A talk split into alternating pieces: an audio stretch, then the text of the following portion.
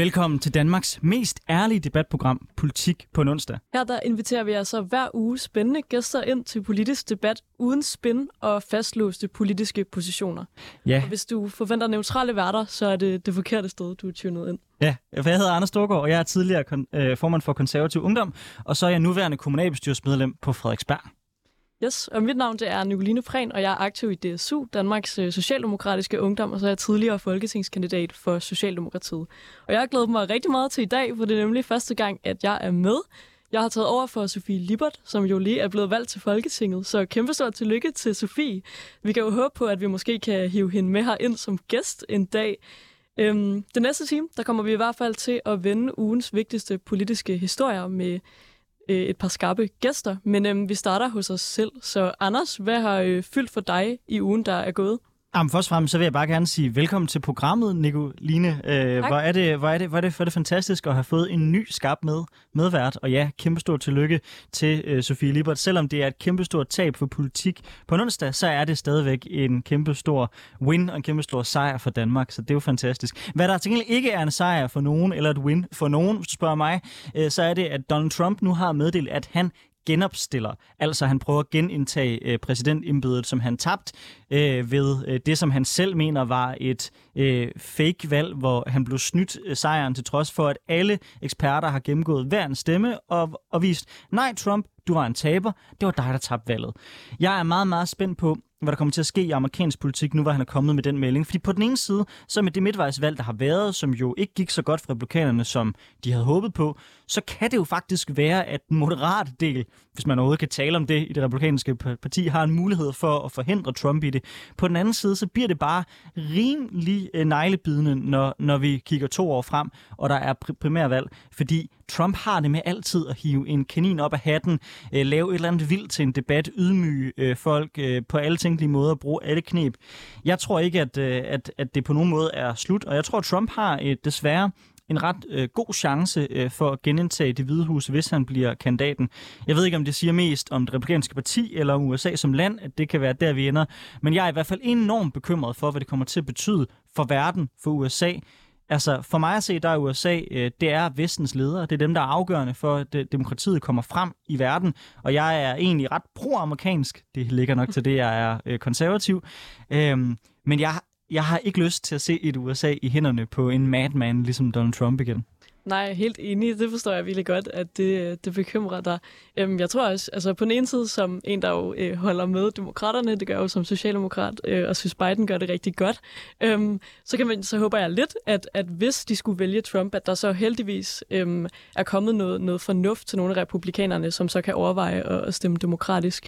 Så på den måde tænker jeg, at man kan se det forhåbentlig måske som en fordel for demokraterne, at der er lidt kaos i det republikanske parti, men det så sagt, så er jeg i hvert fald også vil være meget nervøs for at se USA med Trump i spidsen igen.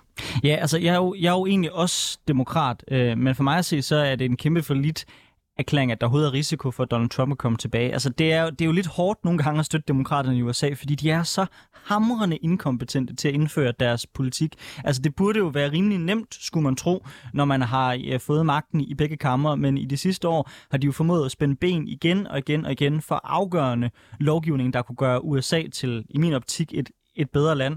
Og jeg tror, at hvis de taber til Trump om 2 år, så bliver det, der bliver årsagen. Det bliver simpelthen, at de ikke har kunne levere på de løfter, de er kommet med. Og det er desværre en tendens for demokraterne, selvom jeg støtter dem. Men vi må håbe, at det ikke går så galt. Jeg skal også spørge dig, hvad har du lagt mærke til i ugen, der er gået? Hvad har den vigtigste nyhedshistorie for dig været? Jeg synes, der har været mange ting, men jeg tror, at det, jeg sådan lige har bidt mest fast i, det har været, der var sådan et amerikansk-kinesisk studie, som jeg læste om i Berlingske, som viser, at ensomhed og ulykkelighed, altså sådan de her 2 følelser, som mennesker kan have, det kan være mere usundt en rygning. Altså, det kan for eksempel gøre, at man lever kortere tid, hvis man i løbet af sit liv oplever ensomhed og ulykkelighed, end man lever kortere, hvis man ryger. Og det tror jeg bare, jeg synes er mega vildt. Det er sådan både medicinsk ret spændende, hvordan sådan fysisk sundhed og mental sundhed spiller helt vildt meget sammen, og så tydeligvis jo påvirker hinanden. Og jeg synes politisk også ret spændende, fordi man jo i forvejen altså, poster ret mange penge i at få folk til at lade være med at ryge, både med sådan nogle rygestopkurser, men jo også sådan i allerede nede i folkeskolen, hvor man har sådan noget med altså forebyggelse, og man har temauger om rygning og alkohol og sådan noget, som ligesom er ting, man kan indtage. Og jeg tænker bare, at det er ligesom det her studie, og nu er det selvfølgelig et studie, det skal man tage forbehold for, men jeg synes, det er virkelig interessant i forhold til, hvor meget mental sundhed jo heldigvis også altså, fylder mere og mere, men at det faktisk også kan være lige så usundt at have det dårligt, og virkelig er en anledning til, at vi skal gøre noget mere. Jeg synes også, det er et vildt interessant studie, og man, det ligger jo i virkeligheden en forlængelse af andre studier, der er lavet tidligere, som også viser eksempelvis, at når folk går på pension, så har det med, at deres levetidsalder tager et hårdt drop. Altså der er rigtig mange, der simpelthen dør, når de går på pension, fordi de mister det der fællesskab, de har haft på deres arbejdsplads. Jeg tror, at det der er det svære spørgsmål i sådan en, efter sådan en undersøgelse, det er, hvad i alverden gør vi ved det? Fordi det er jo noget, der er svært bare at komme og sige, okay, fint, vi har en pose penge, lad os bruge dem på at sikre, at folk ikke er ensomme. Ensomhed er jo netop noget, der ligger mellem mennesker, og som handler om de fællesskaber, vi er en del af. Man kan jo se på noget som at styrke foreningslivet. Det tænker jeg er oplagt at kigge ind i. Men ellers så må jeg indrømme, at jeg har ikke sådan lige den gyldne løsning på, hvordan kommer vi så ensomhed til livs. Men det kan være, at du har det. Nå, men altså, tror jeg i hvert fald, at foreningslivet er meget enig. Altså, i løbet af de sidste 20 år, så er andelen af altså, danske børn og unge, der er medlem af en forening, jo halveret. Så jeg er ret vildt på 20 år, og det er måske nogle tal, man skulle tage lidt mere alvorligt. Ligesom den nærmest hvert år bliver sådan revurderet, hvor mange børn, der er startet med at ryge, hvor mange unge, der ryger. Så skal man tage det lige så alvorligt, hvor mange er medlem af en forening, hvor mange er ensomme. Så tror jeg også, der er noget med at få ligestillet fysisk og psykisk sundhed i vores sundhedsvæsen, som jeg i hvert fald håber, at når der på et tidspunkt bliver forhandlet en ny regering, at det er noget, de kommer til at se på. Det handler både om penge, tror jeg. Det handler også meget om sådan uddannelse, at vi får uddannet nogle flere psykiatere og psykologer, og at vores læger, altså praktiserende læger, bliver bedre til at have et fokus på det mentale. Det tror jeg helt sikkert, du har en oplagt pointe i, og det er jo også sjovt, fordi ligesom klima nogle gange er, så er det en af de her dagsordener, der simpelthen bare er en generationskløft på. Altså spørger man alle unge mennesker, næsten uanset hvor de ligger henne i det politiske Danmark, så vil de alle sammen svare, at den mentale sundhed, den har været underprioriteret i for mange år. Men hvorfor tror du så, at vi er i en situation, hvor politikerne ikke har prioriteret det nok? Altså, jeg synes jo, at det der sørgelige lille forlig, man lavede før valget, det primært var en undskyldning for at sige, at man har gjort noget, men manglede det kæmpe store skifte, der er brug for, både i gearet i forhold til, som du nævner, uddannelse, sikre, at der er nok arbejdskraft, der rent faktisk kan løse de udfordringer, vi står overfor, men også bare sikre noget så simpelt som, at der er nok midler og nok behandlere og nok penge til at behandle den kæmpe store pukkel, vi kigger ind i, når så mange unge psykisk mistrives. Jamen altså helt enig, at det var for dårligt, men jeg synes trods alt, man godt kan rose altså partierne for, at der blev lavet et bredt forlig, og jeg synes, det er et tegn på, at der forhåbentlig kommer til at ske noget mere. Jeg synes, det har fyldt rigtig meget i valgkampen, så jeg håber, at vi alle sammen kommer til at holde vores politikere oppe på de ting, der er blevet sagt i valgkampen. Jeg tror, at det er sådan, altså, simpelthen et svigt, der jo er sket på tværs af alle partier. Der er virkelig ikke blevet gjort nok fra nogen sider. Jeg tror, det har været for nemt at slippe udenom. Der har været nogle andre fokuser, nu har vi lige haft coronakrise, og det på en eller anden måde bare været fysisk sygdom, der har været nemmere og mere sådan vanen at tage op og tale om. I Danmark er vi jo vildt gode til at behandle kræft, for eksempel, men vi skal altså blive lige så gode til at behandle depression.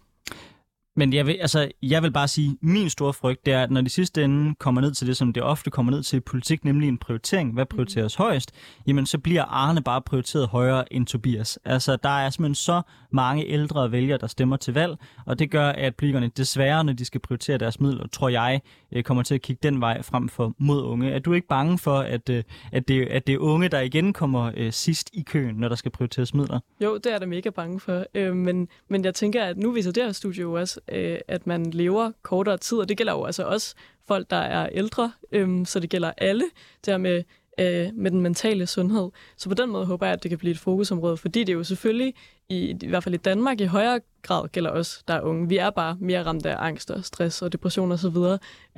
Men det gælder alle, så jeg tænker, at der må snart, det virker som om, der har været enighed om her i valgkampen, om at det er vigtigt. Så hvis vi ikke ser nogle resultater, så tænker jeg i hvert fald, at det kommer til at være fokus på det. Sandt. vi risikerer bare hurtigt, at det ender ud i en situation, hvor alle pengene de ender med at gå til OK-klubben og Ældresagen, og så i sidste ende, så bliver det de unge, der igen ikke kommer til at få midler. Det er i hvert fald, synes jeg, min bitre erfaring efter alt for mange års aktivitet i politik. Men hey, det kan være, jeg tager fejl. Det gode ved politik, det er jo, at det også forandrer sig.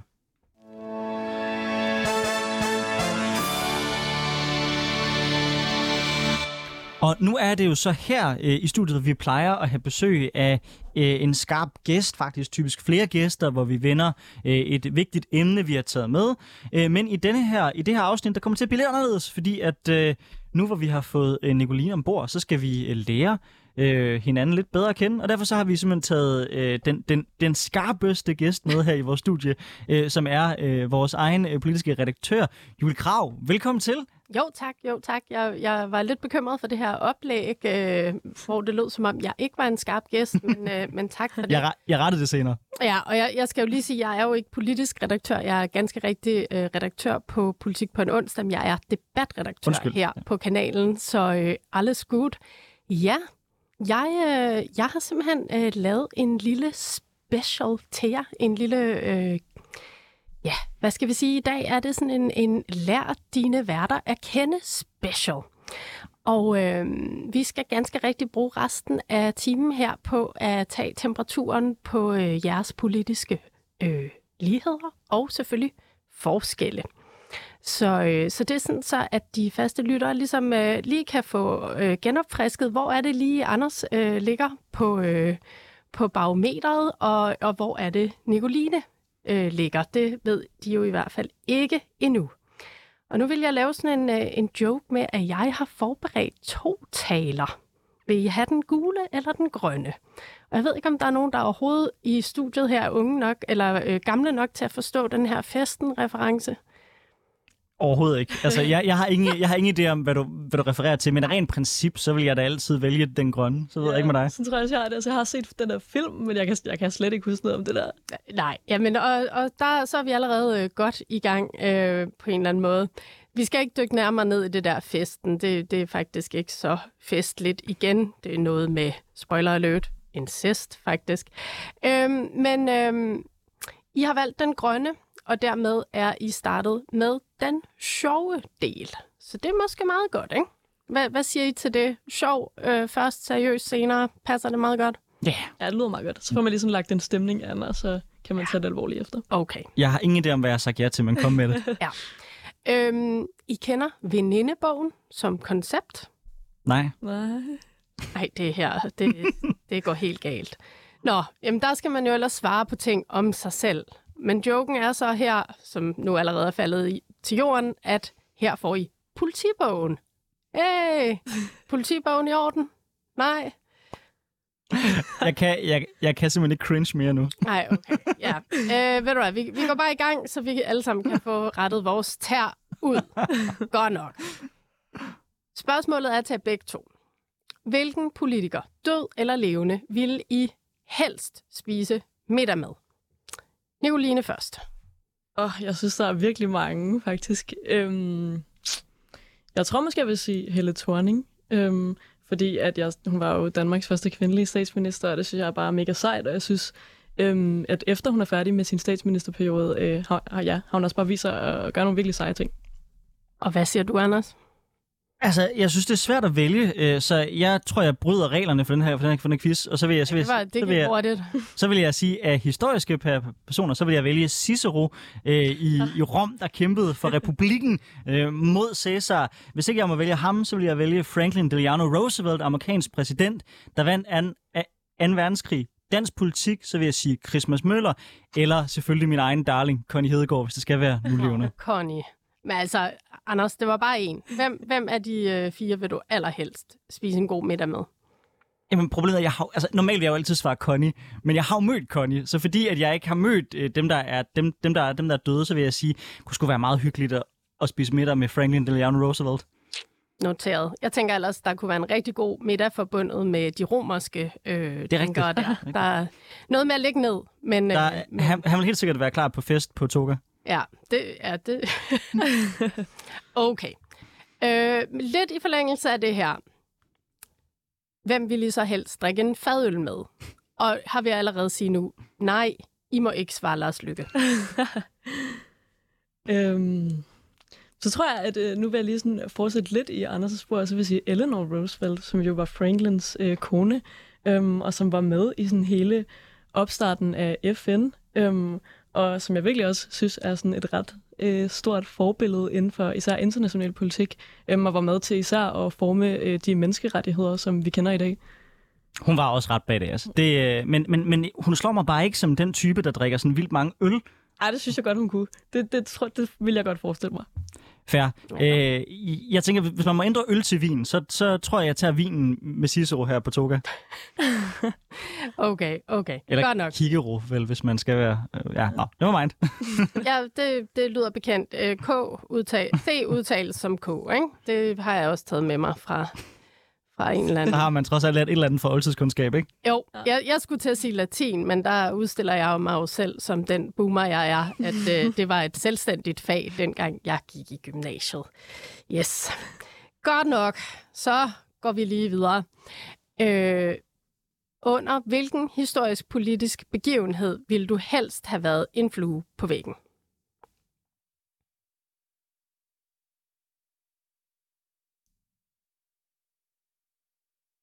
Ja. Okay, der er lidt stilhed her. Jeg synes også bare, at der er så mange spændende ting, der jo er sket. Jeg ved det ikke, da man skrev grundloven, eller da man lavede FN's verdensmål, eller sådan. Jeg tror for mig, nogle af de der store ting, som er endt med at have ret kæmpe betydning for alle de mennesker, der lever efterfølgende. Ja, og Anders? Jeg tænker, det kunne faktisk være meget fedt at finde ud af, hvem der rent faktisk skød John F. Kennedy. Det kunne være spændende. Nej, ellers så vil jeg nok sige, det skulle svært. Kanslergade forliget kunne være et ret fedt forlig at være en del af, vil jeg sige. Det var det, jeg ventede på, alle her ville sige. Hvorfor tænker du det? Jamen, fordi det er jo et ret historisk forlig, hvor mange af sådan grundpillerne til den danske velfærdsstat ligesom blev belagt i det, man vist kan kalde for en rigtig studhandel mellem Venstre og Socialdemokratiet. Og det er jo egentlig også det, vi måske kommer til at se i forhold til den danske regeringsførelse nu. Who knows? Noget kunne tyde på, at de to partier er på vej i regering. Dengang, der er der jo det meget ikoniske billede, hvor Christmas Møller, der ellers var kendt for hans meget socialkonservative midtersøgende linje, han blev kørt fuldstændig ud på et sidespor, og der er det her ikoniske billede, hvor han står og venter under en lygtepæl, og ikke må komme ind, fordi Venstre og Socialdemokratiet sidder og konspirerer ind i rummet ved man siden af. Det giver jo lidt PTSD i forhold til det, der selv kommer til at foregå nu. Ja, men jeg tror også derudover, det var ret hyggeligt. Jeg synes også, det er sådan noget med, at man siger, at det var i hvert fald også fik noget alkohol indenbords, og ligesom, at det var det, der gjorde, at Stauning fik de andre med på hans gode idéer. Politik er, som det ofte har været. Ting glider lidt længere ned, hvis der er snaps eller øl i forhandlingerne. Sandt. Hvad hvis vi så kigger på den lidt kortere bane, nemlig valgkampen? Hvor ville I allerhelst have været en flue på væggen der? Jeg tror gerne, jeg vil have siddet ved siden af Lars Løkke, det der ene mandat flippet fra blå til rød. Bare se sådan hele hans projekt, hele hans mission, hele hans smug face over, at nu skulle han sidde og bestemme alt. Bare sådan krakelere, og så panikken, mens han bare trækker sin telefon og skynder sig og sms'e et grønlandsk medlem af Folketinget i håbet om, at han kan vinde det tabte tilbage. Det øjeblik tror jeg faktisk gerne, jeg vil have observeret. Men kan du ikke lidt se det for dig i forvejen? Jo, det er rigtigt. Men du ved, nogle gange, selvom man godt ved, hvordan noget har udspillet sig, så vil man gerne have været i rummet. Ja, det synes jeg også er ret grineren bud. Jeg synes også, ellers der var Ellemann hos Venstre, også på valgaften, ligesom holder den der tale med, hvor han siger, at det forenede Venstre har jo klaret sig ret godt. Det synes jeg også var meget grineren. Sådan, en meget sjov stemning på en eller anden måde at mærke det der nederlag, men at det ligesom også handler ret meget om, at de har mistet nogle store profiler, som så har lavet nogle andre projekter og taget alle deres vælgere. Tænker du på konkret, hvem der har fundet på den her formulering? Altså, hvem der har siddet ude i baglokalet? Guys, vi vinkler den på denne her måde. Altså, måske både hvem der ligesom har skrevet talen, men også bare at være, tror jeg, til den fest, hvor man har planlagt det, eller hvor han har holdt talen, ikke? Og den stemning, der må være af, altså hvor nederen det må være at få så stort et nederlag, men også sådan lidt det tragikomiske i, at det er nogle af deres egne folk, der har lavet nogle andre projekter. Ja, og altså sådan, i mere sådan altså i mere international kontekst for nylig, så tror jeg gerne, jeg vil have siddet i det øjeblik, hvor Xi Jinping og Vladimir Putin de mødes ved de olympiske lege, bare for at finde ud af, om min formodning om, at Rusland og Kina de helt sikkert har koordineret invasionen af Ukraine, den var rigtig. Okay, nu tager du den lige op ad notch her fra dansk valgkamp. Du kender mig. Ja, det er rigtigt. Og til dem, der ikke gør, så er Anders måske nærmest mere interesseret i kinesisk politik end i dansk. Ja, jeg har haft et lille sammenstød med den kinesiske stat, fordi at jeg hjalp en Hongkong-parlamentariker med at flygte fra Hongkong til Danmark, videre til Storbritannien og så Australien. Til det, der er Kina nu så meget efter mig. Jeg skal koordinere mine rejser med PET. Så jeg er ikke så gode venner med Kina, men for at være helt ærlig, så har det aldrig rigtig generet mig, ud fra det grundlæggende princip, at hvis jeg hader folk mere end de hader mig, så er det okay, de hader mig. Okay, yes. God stemning, men ja. Skulle der have været god stemning og sådan en åbenhjertig omfavnelse med et diktatur, der smider folk i koncentrationslejre? Det tror jeg også ville være svært for mig. Sorry. Fuldstændig. Så, men altså, vi regner med, at du ikke kommer til nogensinde at være på sådan en guided tur til Kina. Hvis jeg kommer på en guided tur til Kina, så er den i hvert fald guidet af mænd med maskinpistoler, og så kommer jeg ikke til at se mig igen. Huha. Moving on. Lad os tage det lidt mere let. Hvilken politisk modstander beundrer du mest? Så altså en fra et politisk parti, som du normalt ikke har så meget til fælles med. Og det kan selvfølgelig både være en ungdomspolitiker eller en så at sige voksen politiker.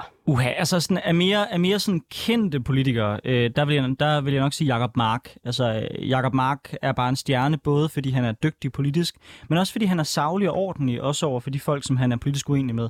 Det har jeg bare en kæmpe stor respekt for. Hvis det er ungdomspolitikere, så er der ikke nogen tvivl om, at jeg synes Frederik Vad er et kæmpe stort talent. Ham er jeg vildt politisk uenig med, og ham og jeg er bestemt ikke enige, men altså for mig ser jeg der ikke nogen tvivl om, at han kommer rigtig langt, fordi han er en blændende retoriker og en skarp politisk tænker, og det kan man godt have respekt for, selvom man er politisk uenig. Jeg kan også pege på et sted, hvor du og Frederik er helt på linje.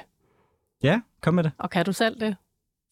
Jeg tror faktisk, der er en del punkter, så jeg er ikke helt sikker på, hvilken du refererer til her. Det er i forhold til unge og alkohol. Ja, selvfølgelig. Det er selvfølgelig unge og alkohol, der kæmper i samme kamp.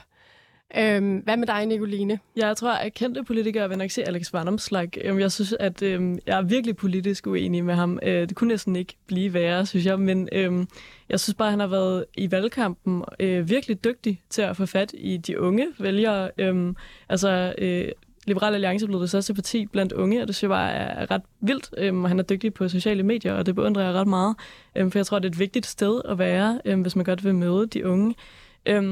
Men af yngre, så tror jeg, nu har jeg jo lige selv været i valgkamp og været i rigtig mange debatter med andre unge kandidater især. Og det synes jeg, Kasper Øhlers, som stillede op for Konservativ i København, han var bare både en virkelig dygtig debattør og virkelig sådan sej, men formåede også at komme i rigtig mange nationale medier i løbet af valgkampen. Og sådan, ja, førte bare en vildt god valgkamp, og det synes jeg, at jeg ser op til. Ja, og ham har vi da faktisk også haft i Politik på en onsdag hver gang. Vi har haft ham en del gange, så hvis man synes, det kunne være spændende at høre mere om ham, så kan man høre vores program. Det kan man helt sikkert. Vi er ved at være til vejs ende i den her sjove quiz. I får lige to. Jeg ved ikke, om I er enige med min analyse af, at det skulle være den sjove, men det kan I jo se i hvert fald sammenlignet med den, der kommer om lidt. Men i første omgang, mødet med denne politiker gjorde mig starstruck. Jeg tror, jeg synes faktisk tit, jeg kan have det sådan med mange politikere, også sådan folk, jeg sådan kender lidt, eller sådan, fordi at, ja, jeg ved, at de gør et virkelig stort stykke arbejde, arbejder mega hårdt, og er med til ligesom at forandre Danmark og verden. Jeg tror, altså sådan, det lyder jo lidt underligt, når jeg selv er socialdemokrat, men hver gang jeg møder Mette Frederiksen, som jeg efterhånden har gjort en del gange, så har jeg det sådan, wow, fordi jeg virkelig ser op til hende og synes, hun er bare en virkelig dygtig partiformand og en virkelig dygtig leder af vores land. Altså jeg vil jo ellers sige som fordom herover for Socialdemokratiet, at det undrer mig overhovedet ikke, at du siger det. Men nu skal vi jo ellers også, altså Jeg formoder, du også er vokset op med at møde en del politikere, bare fordi din far, kan vi vel godt sige, er jo politiker også. Mm-hmm. Er du ikke blevet sådan lidt hårdhudet af at møde dem sådan casually? Altså lidt. Jeg tror også noget med at komme ind på Christiansborg og sådan noget, har jeg jo gjort, siden jeg var helt lille. Fordi jeg har været med min far på arbejde og sådan noget. Så det tror jeg, at hvis man så har været der på en studietur, for eksempel, og alle har haft det som, wow, vi er på Christiansborg, så har jeg ikke helt haft den. Men jeg synes stadig at møde folk, der arbejder på Christiansborg, og som er politikere, og som også tit jo er virkelig dygtige til at tale og til at møde mennesker, som man jo skal som politiker. Der synes jeg stadig, at jeg hver gang har det sådan, hold da op.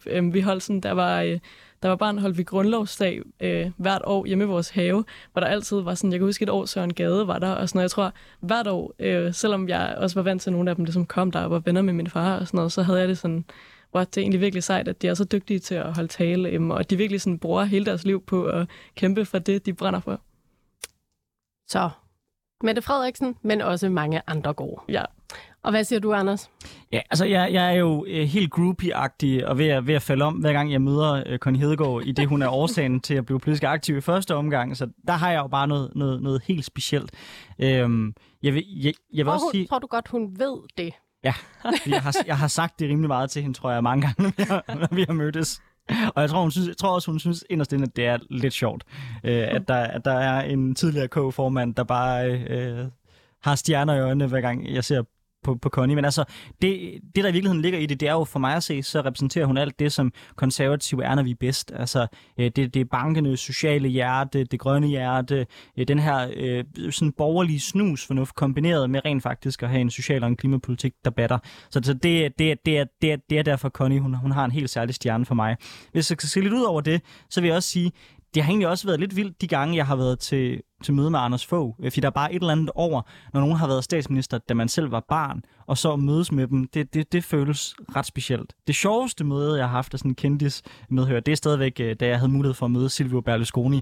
Det var rimelig fucked, for nu at sige det. Kan vi lige finde banen om? Ja, jeg var med som KU-formand til kongres i EPP, som er det her europæiske samarbejde mellem alle centrum-højre partierne, og der er Berlusconi en del af det. Så der var jo alle de der store statsledere, der var Merkel, der var Sarkozy og sådan noget, der var alle de der folk, som man ligesom kender og har set på tv. Og så var der Berlusconi, der bare gik rundt i hele konferencen med det største smug-ansigt, man kan forestille sig, og sådan hårdt af journalister, der bare lød efter. Og jeg kunne ikke lade være med, at jeg selvfølgelig skulle over og have et billede med Berlusconi, fordi han er simpelthen en legende i forhold til, hvor fucked up han er.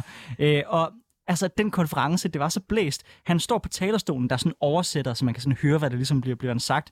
Og folk sidder stille og roligt, og lige pludselig så råber han bare fra talerstolen, "We're facing an invasion of Africans!" Og så alle folk sidder bare og kigger på den og var sådan, hvad er han gået helt væk nu, eller hvad fanden er det, der foregår? Så på scenen til sidst, hvor alle de europæiske ledere skal op og ligesom stå, der er Silvio Berlusconi tydeligvis ked af, at han ikke er i fokus, så han prøver simpelthen på scenen at vade ind foran, jeg tror, det er Ursula von der Leyen, som han prøver at vade ind foran. Så det der kamera må helt sådan hektisk klippe væk, uanset hvor det er, Berlusconi er, for at prøve at undgå, at han er på det der klip, mens han bare selv prøver på alle tænkelige måder at erobre spotlightet. Det var en oplevelse, vil jeg sige. Hold da op. Jeg bliver nødt til at spørge, var der nogen af de kvindelige gæster, der blev udsat for en MeToo-oplevelse med ham?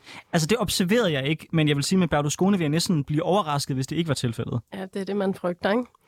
Nå, det var en fantastisk oplevelse. For lige at komme tilbage til kvinden, du nævnte først, nemlig Connie Hedegaard.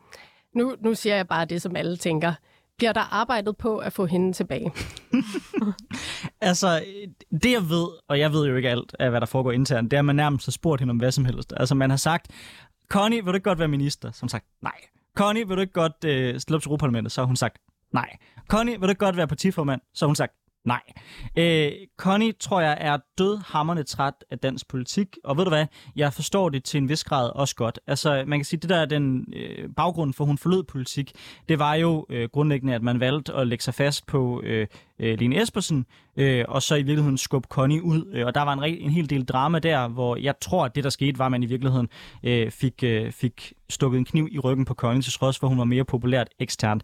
Og det der er sket hver gang, Connie har forladt dansk politik, det har hun gjort 2 gange. Det har hun virkelig bare haft sådan en, hver gang der bliver for meget drama-larma, så har hun været sådan, screw you guys, I'm going home. Så går jeg bare et andet sted hen og laver noget mere produktivt.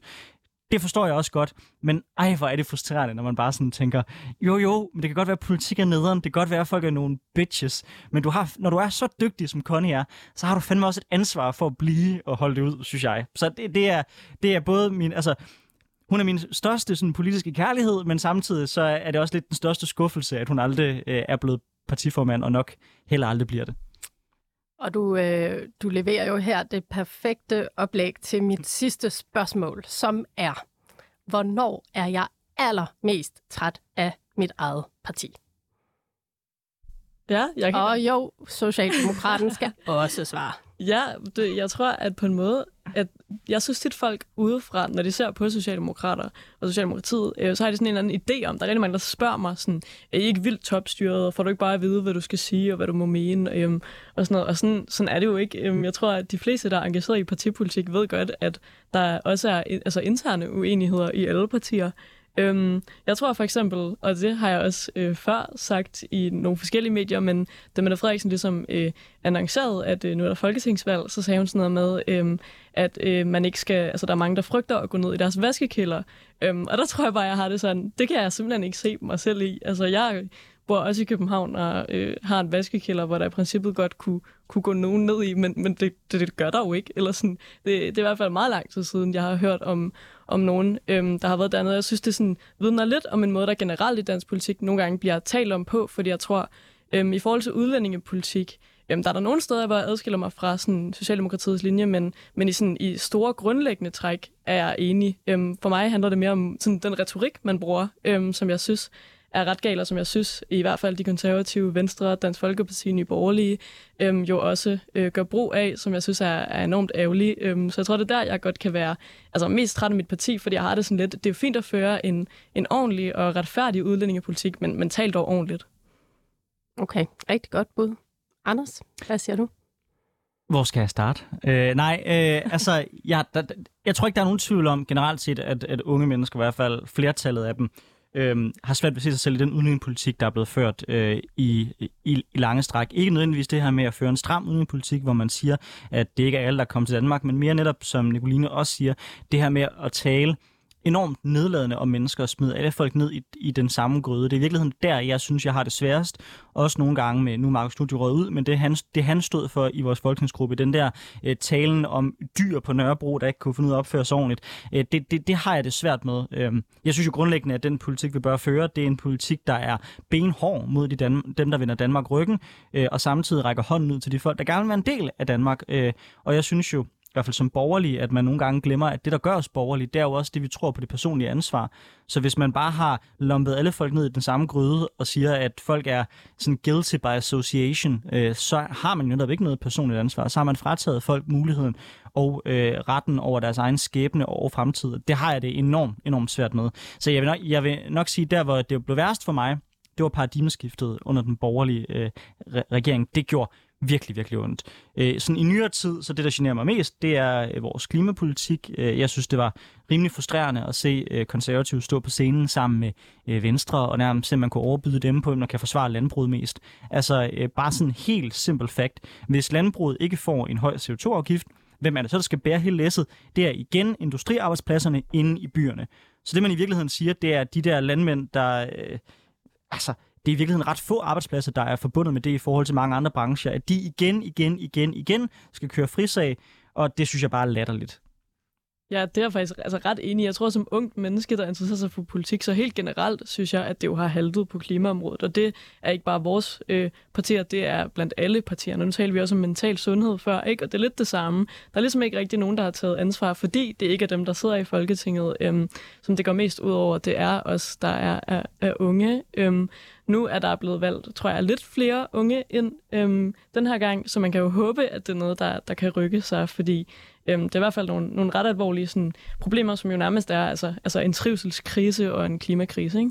Oplever I generelt, at der nærmest er større skillelinjer mellem unge og ældre politikere, uanset partifarve, end der i virkeligheden er mellem partierne generelt? Nu nævner I begge to nogle ting, både udlændingepolitikken og klimapolitikken, som noget, hvor I faktisk er ret uenige med jeres eget parti. Ja, altså både og. Der er helt klart nogle områder. Jeg tror, klima, udlændinge og mental trivsel er oplagte områder, hvor der er en generationskløft. Men tilsvarende, så vil jeg så sige, at min opfattelse er, at på den økonomiske politik, der er unge typisk mere ideologisk, så der er flere unge, som vil være meget mere tilhængere af mange skattelettelser, hvorimod der vil være flere unge, der også har en holdning til, at hvad kan man sige, uligheden skal bekæmpes meget mere offensivt, end vi har set tidligere. Så på den økonomiske politik, der føler jeg, at i dansk politik i dag, der klumper mange sig fast omkring midten.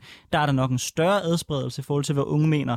Og så er der nogle emner, klima, unges mentale trivsel og udlændingepolitik, som bare er anderledes. Også fordi vi har nogle andre forudsætninger. Klimapolitikken, det er os, der kommer til at skulle bære en stor del af byrden, der står med aben til sidst. Mental trivsel, det er vores venner, der er ramt af den.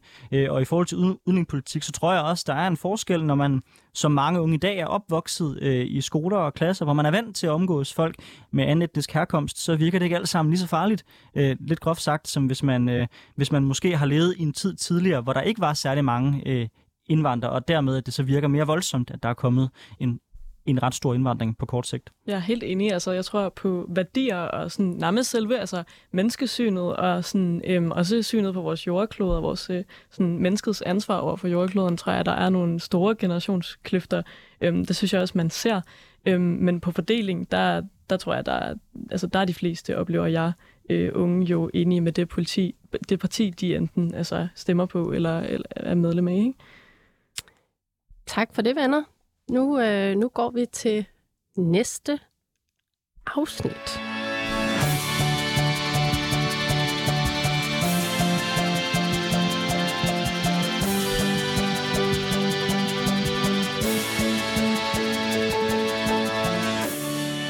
Og nu er det min store fornøjelse lige at være den, der opsummerer. Du lytter til Politik på en onsdag med Anders Storgaard, tidligere landsformand for Konservativ Ungdom og kommunalbestyrelsesmedlem på Frederiksberg, og Nikoline Prehn, der er aktiv i DSU, Danmarks Socialdemokratiske Ungdom, og som også stillede op som folketingskandidat for Socialdemokratiet i den netop overståede valgkamp. Og jeg hedder Julie Kragh, jeg er debatredaktør her på 24/7, og inde i dag for at lave en lille overflyvning af Anders og Nicolines politiske holdninger. Og vi har lige været igennem noget, som jeg døbte, den sjove del af programmet, hvor vi lige fik tryktestet, hvor store uenigheder og enigheder der er mellem jer to. Nu skal vi til en anden del af programmet, nemlig den lidt mere, skal vi sige, hardcore politiske. Det, jeg har gjort, det er simpelthen en smule dovent, men jeg har klikket mig ind på dr.dk kandidattest. Og så tager vi simpelthen en hurtig gennemgang for lige at skyde os ind på, hvor befinder I jer henne. Grunden til, at jeg har valgt DR's, det er sådan set, at der er ikke nogen neutral. Så det er enten enig eller uenig. Kører vi med sådan noget helt enige, delvist enige, eller hvor er vi? Altså, det gør det er jo. Og altså, hvor meget skal man så spekulere i at lande cirka omkring midten, så man træber den godt? Vi skal overhovedet ikke have noget spin. Husk det, som vi siger her, ingen spin og fastlåste holdninger. Og Helt enig. Det er bare ret sjovt, hvor mange politikere, der er begyndt at spekulere i det, når de udfylder som kandidattest. Så ja. Lige i den sammenhæng vil jeg også sige, lad nu være med at gå 100% efter de der kandidattest, fordi der bliver spekuleret så meget i det efterhånden, at det ikke nødvendigvis er sigende for særlig meget. Ja, præcis. Plus at der mangler bare virkelig nuancer, synes jeg. Eller sådan, hvad betyder forskellen på delvist uenige og helt uenige? Eller sådan, det kommer bare ikke særlig meget til udtryk. Så synes jeg i hvert fald, det er virkelig vigtigt, at man læser op på den politiker, man så får frem i sin kandidattest. Det er jo en rigtig god pointe, og Nikoline, du har jo faktisk oplevet gå ud fra at skulle udfylde en hel del kandidattest her i forbindelse med valgkampen. Ja. Hvor mange var det i alt? Jeg ved ikke, hvor mange det var. Altså over 10, tror jeg. For det er simpelthen, det er jo alle medier, alle aviser, og det er også sådan dameblade og sådan noget, som bare alle sammen vil have. Man skal svare på nogenlunde de samme spørgsmål. Det kunne være meget fedt, hvis man på en eller anden måde kunne, hvis de kunne slå sig lidt mere sammen, ligesom for eksempel DR og Altinget gør, eller sådan.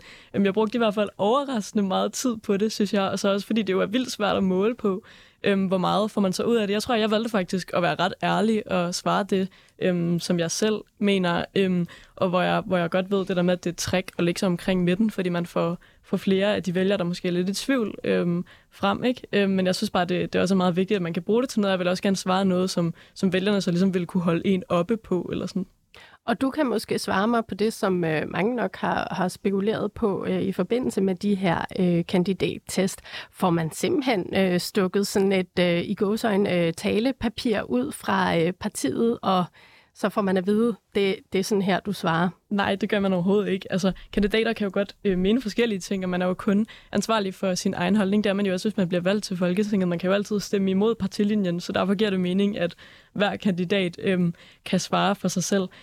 Vi fik nogle guides, vil jeg sige, sådan, okay. Hvor at, til de forskellige tests, hvor vi ligesom fik fra vores partikontor, sådan, det er her partiet ligger, men der var overhovedet ikke noget med, at der blev holdt øje. Altså, man kan sagtens afvige. Nu hørte vi jo lige før både Anders og mig være uenige på nogle områder med vores partier, der synes jeg jo også, det er ret vigtigt, at man så svarer det i kandidattesten. Ja. Ja, altså, vi har meget bekendt ikke fået nogen guides. Jeg har i hvert fald ikke modtaget en tidligere, men det jeg så har gjort, når jeg har skulle udfylde sådan en test, da jeg har udfyldt det, jeg sådan intuitivt tænkte først, så har jeg sendt det forbi folk, jeg ved, der typisk stemmer på mig, eller er enige med mig politisk, og hørt dem sådan, hvad er jeg helt off, når jeg tænker det her? Og så har jeg nogle gange fået deres kommentarer ind, hvor de så har sagt, har du overvejet det her, og jeg læser spørgsmålet på en anden måde, og så har jeg brugt det til at overveje, hvorvidt mine svar lå det rigtige sted, ikke? Okay, og on that note, så lad os se at komme i gang. Første spørgsmål lyder sådan her. Danmark skal bruge flere penge på at styrke tog- og busdrift, frem for at bygge nye motorveje. Og det er så altså uenig, delvist uenig, delvist enig eller enig. Men altså, lad os prøve at holde os til yderpolerne for nemheds skyld. Nikoline, hvad siger du? Jamen, der siger jeg enig. Det synes jeg helt klart, og det tror jeg, at der også generelt er ved at være enighed om. Vi bliver nødt til at satse på den offentlige transport. Jeg i valgkampen slog mig også ret meget op på sådan noget road pricing. Altså, jeg tror, at man skal i højere grad have vejafgifter, hvor man som bilist betaler for at køre på vores veje. Så kan man jo bruge de penge og geninvestere dem i vores offentlige transport, så det også kan blive billigere at tage det, jeg selv opvokset i Aalborg, så hvis jeg skal besøge min familie, der nu, hvor jeg bor i København, så koster det altså lige noget sådan noget 300-400 kroner per vej for en helt almindelig togbillet, og det synes jeg bare er crazy. Det tror jeg, man bliver nødt til at gøre noget ved. Og hvad siger du, Anders? Yeah. Altså, jeg er i hvert fald meget uenig i meget af det, som Nikoline lige sagde. Vi kan starte med road pricing. Altså, grunden til, at man har en registreringsafgift, er, fordi man i forvejen som bilist dækker de omkostninger, der er forbundet med det at drive vejene. Det er faktisk en ret stor indtægt i dag for staten, så at lægge sådan en ekstra indtægt oven i den, det tror jeg ikke, jeg nødvendigvis synes giver mening. Synes jeg, det er bedre at give mening, at man sørger for at kigge ind i forskel på, hvordan registreringsafgiften er lavet. I forhold til offentlig trafik versus privat, jeg tror, jeg hælder til at være enig i, at vi skal bygge mere offentlig kollektiv transport. Jeg vil så sige, vi kan heller ikke se helt bort fra os og bygge motorveje. Hvorfor kan vi ikke det? Men det kan vi ikke, fordi at alle de varer og produkter, som både du, Julie, og du, Nikoline, sikkert også bruger, de skal også nå frem på en eller anden måde. Og i dag, der er tog og godstransport simpelthen ikke en særlig effektiv måde at få varerne frem. Så de kan kun komme frem via skibe, og der har vi ikke en særlig stor havn, der kan tage imod særlig meget i København eller gennem vejene. Så jeg er helt enig i, på sigt skal vi have skubbet så meget af den, hvad kan man sige, private bilisme, i hvert fald for os, der bor inde i byerne, så meget som overhovedet muligt over på den kollektive transport. Men vi må også anerkende, der er nogle steder, hvor man ikke kommer til at have adgang til tog, og vi skal stadigvæk have varer frem, og der får vi stadig brug for gammeldags infrastruktur. Der kan man jo så argumentere for, at nogle af de privatbilister, der så kommer væk fra vores motorveje, det giver mere plads til, at der er god plads til varetransport, ikke? Det kan man jo håbe. Der er bare ikke noget indtil nu, der tyder på, at ved at gøre den kollektive transport mere effektiv og give bedre muligheder for det, at folk sådan hobetal søger over. Det vi tværtimod ser, det er, at desto rigere folk bliver, desto flere biler køber de. Ja, det er ret vildt at opleve. Selv en kommune som København, der har gjort enormt meget for at begrænse biler, jamen de har set biltallet er steget. Så der er bare ikke noget, der tyder på, at du kan nudge folk så meget, som jeg er sikker på, at du gerne vil. Det er derfor, jeg gerne vil indføre nogle lidt vildere ting, og for eksempel vejafgifter. Godt. Lad os komme videre til næste spørgsmål, som handler om arbejdsmarked og økonomi. Der skal indføres en særlig skat på de allerhøjeste indkomster. Anders, nu starter du. Nej. Så uenig. Helt uenig. Nikoline? Det synes jeg godt, man kan overveje. Der ligger nok på sådan en delvist enig. Altså, hvis du spørger mig, så synes jeg, at det ideelle system, som jeg ser det, det vil være, at man fjerner topskatten, som den er i dag, og så i stedet for laver en helt klassisk millionærskat, hvor man siger over 1 million, der kan vi godt se på at lægge en højere beskatning, fordi i dag, der har du topskatten, som enormt mange almindelige mennesker ryger ind under. Jeg synes, den ligger alt for lavt, og når man siger topskat, så tror folk alligevel, vi taler om millionærer, så læg den dog der i stedet for. Så hvis der med det menes en beskatning på meget velhavende mennesker, så ja, men du spørger mig generelt, om jeg synes skatteniveauet, også for de folk, der er øverst, det ikke er højt nok i Danmark, så svaret nej. Vi har verdens højeste skatter, og det har ikke noget behov for at bygge videre på. Jamen, vi har jo så til gengæld også verdens bedste velfærdsstat, kan man sige. Og hvis vi prøver, det er kun 8% af den danske befolkning, der betaler topskat. Og sige, at det er almindelige mennesker, de 8% rigeste af danskerne, det synes jeg er at strække den. Jeg synes, det giver virkelig god mening, at de mennesker, der har flest penge, de også bidrager med mest. Og det sagde jeg jo faktisk også, men hvis du ser på tallet 8%, så er det fordi, du tæller børn og folk, der har forladt arbejdsmarkedet, og folk, der ikke har et arbejde med. Hvis du ser på arbejdsstyrken, så nærmer vi os nærmere noget, der minder om 20-25%. Bare lige så vi slår det fast. Jeg er så også 8% af befolkningen. Jeg synes, det er en god mening. Synes, at... Måske det er sådan lidt fugazi at tælle små spædbørn med og sige, de betaler ikke topskat. Nej, det gør de ikke. Jamen, hvis du beregner procentandelen af mennesker, der bor i Danmark, så er det jo sådan, man gør det. Men jeg synes bare, det generelt giver virkelig god mening, at jo mere man har, jo mere bidrager man. Så derfor kunne det også godt give mening at se på, at man kan indføre en ekstra beskatning på de allerrigeste. Fordi altså rigtig ofte, så ser man sådan, det er faktisk, der er lavet undersøgelser, der viser, at mennesker, der betaler topskat, det er også dem, der har haft allermest gavn af vores velfærdsstat. Det er dem, der har taget tit de længste uddannelser.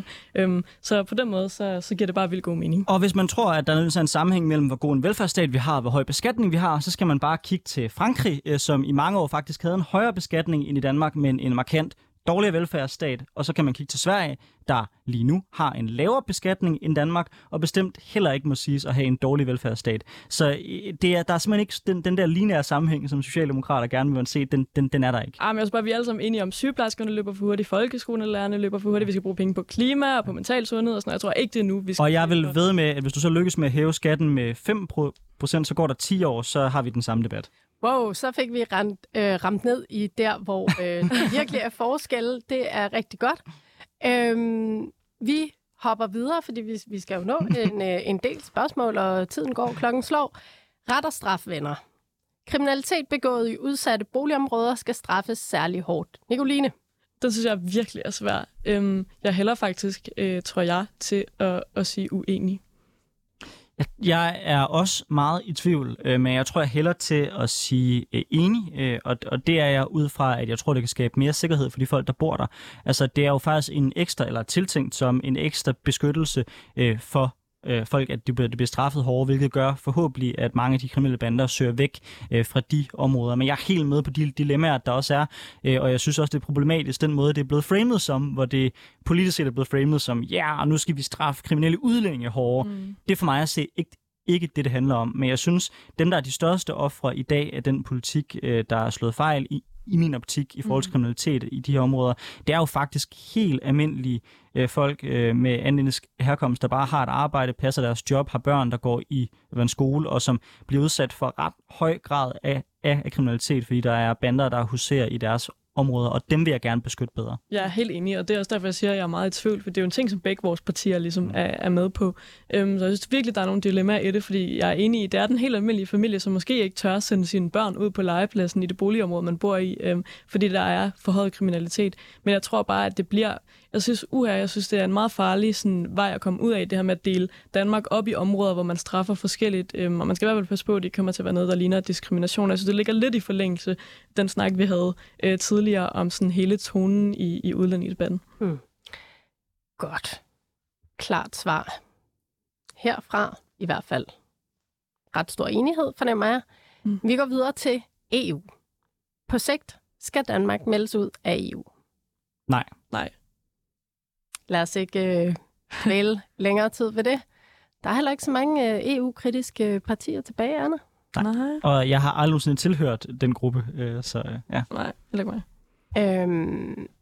Lidt i forlængelse af EU og udenrigspolitik, så lyder næste spørgsmål.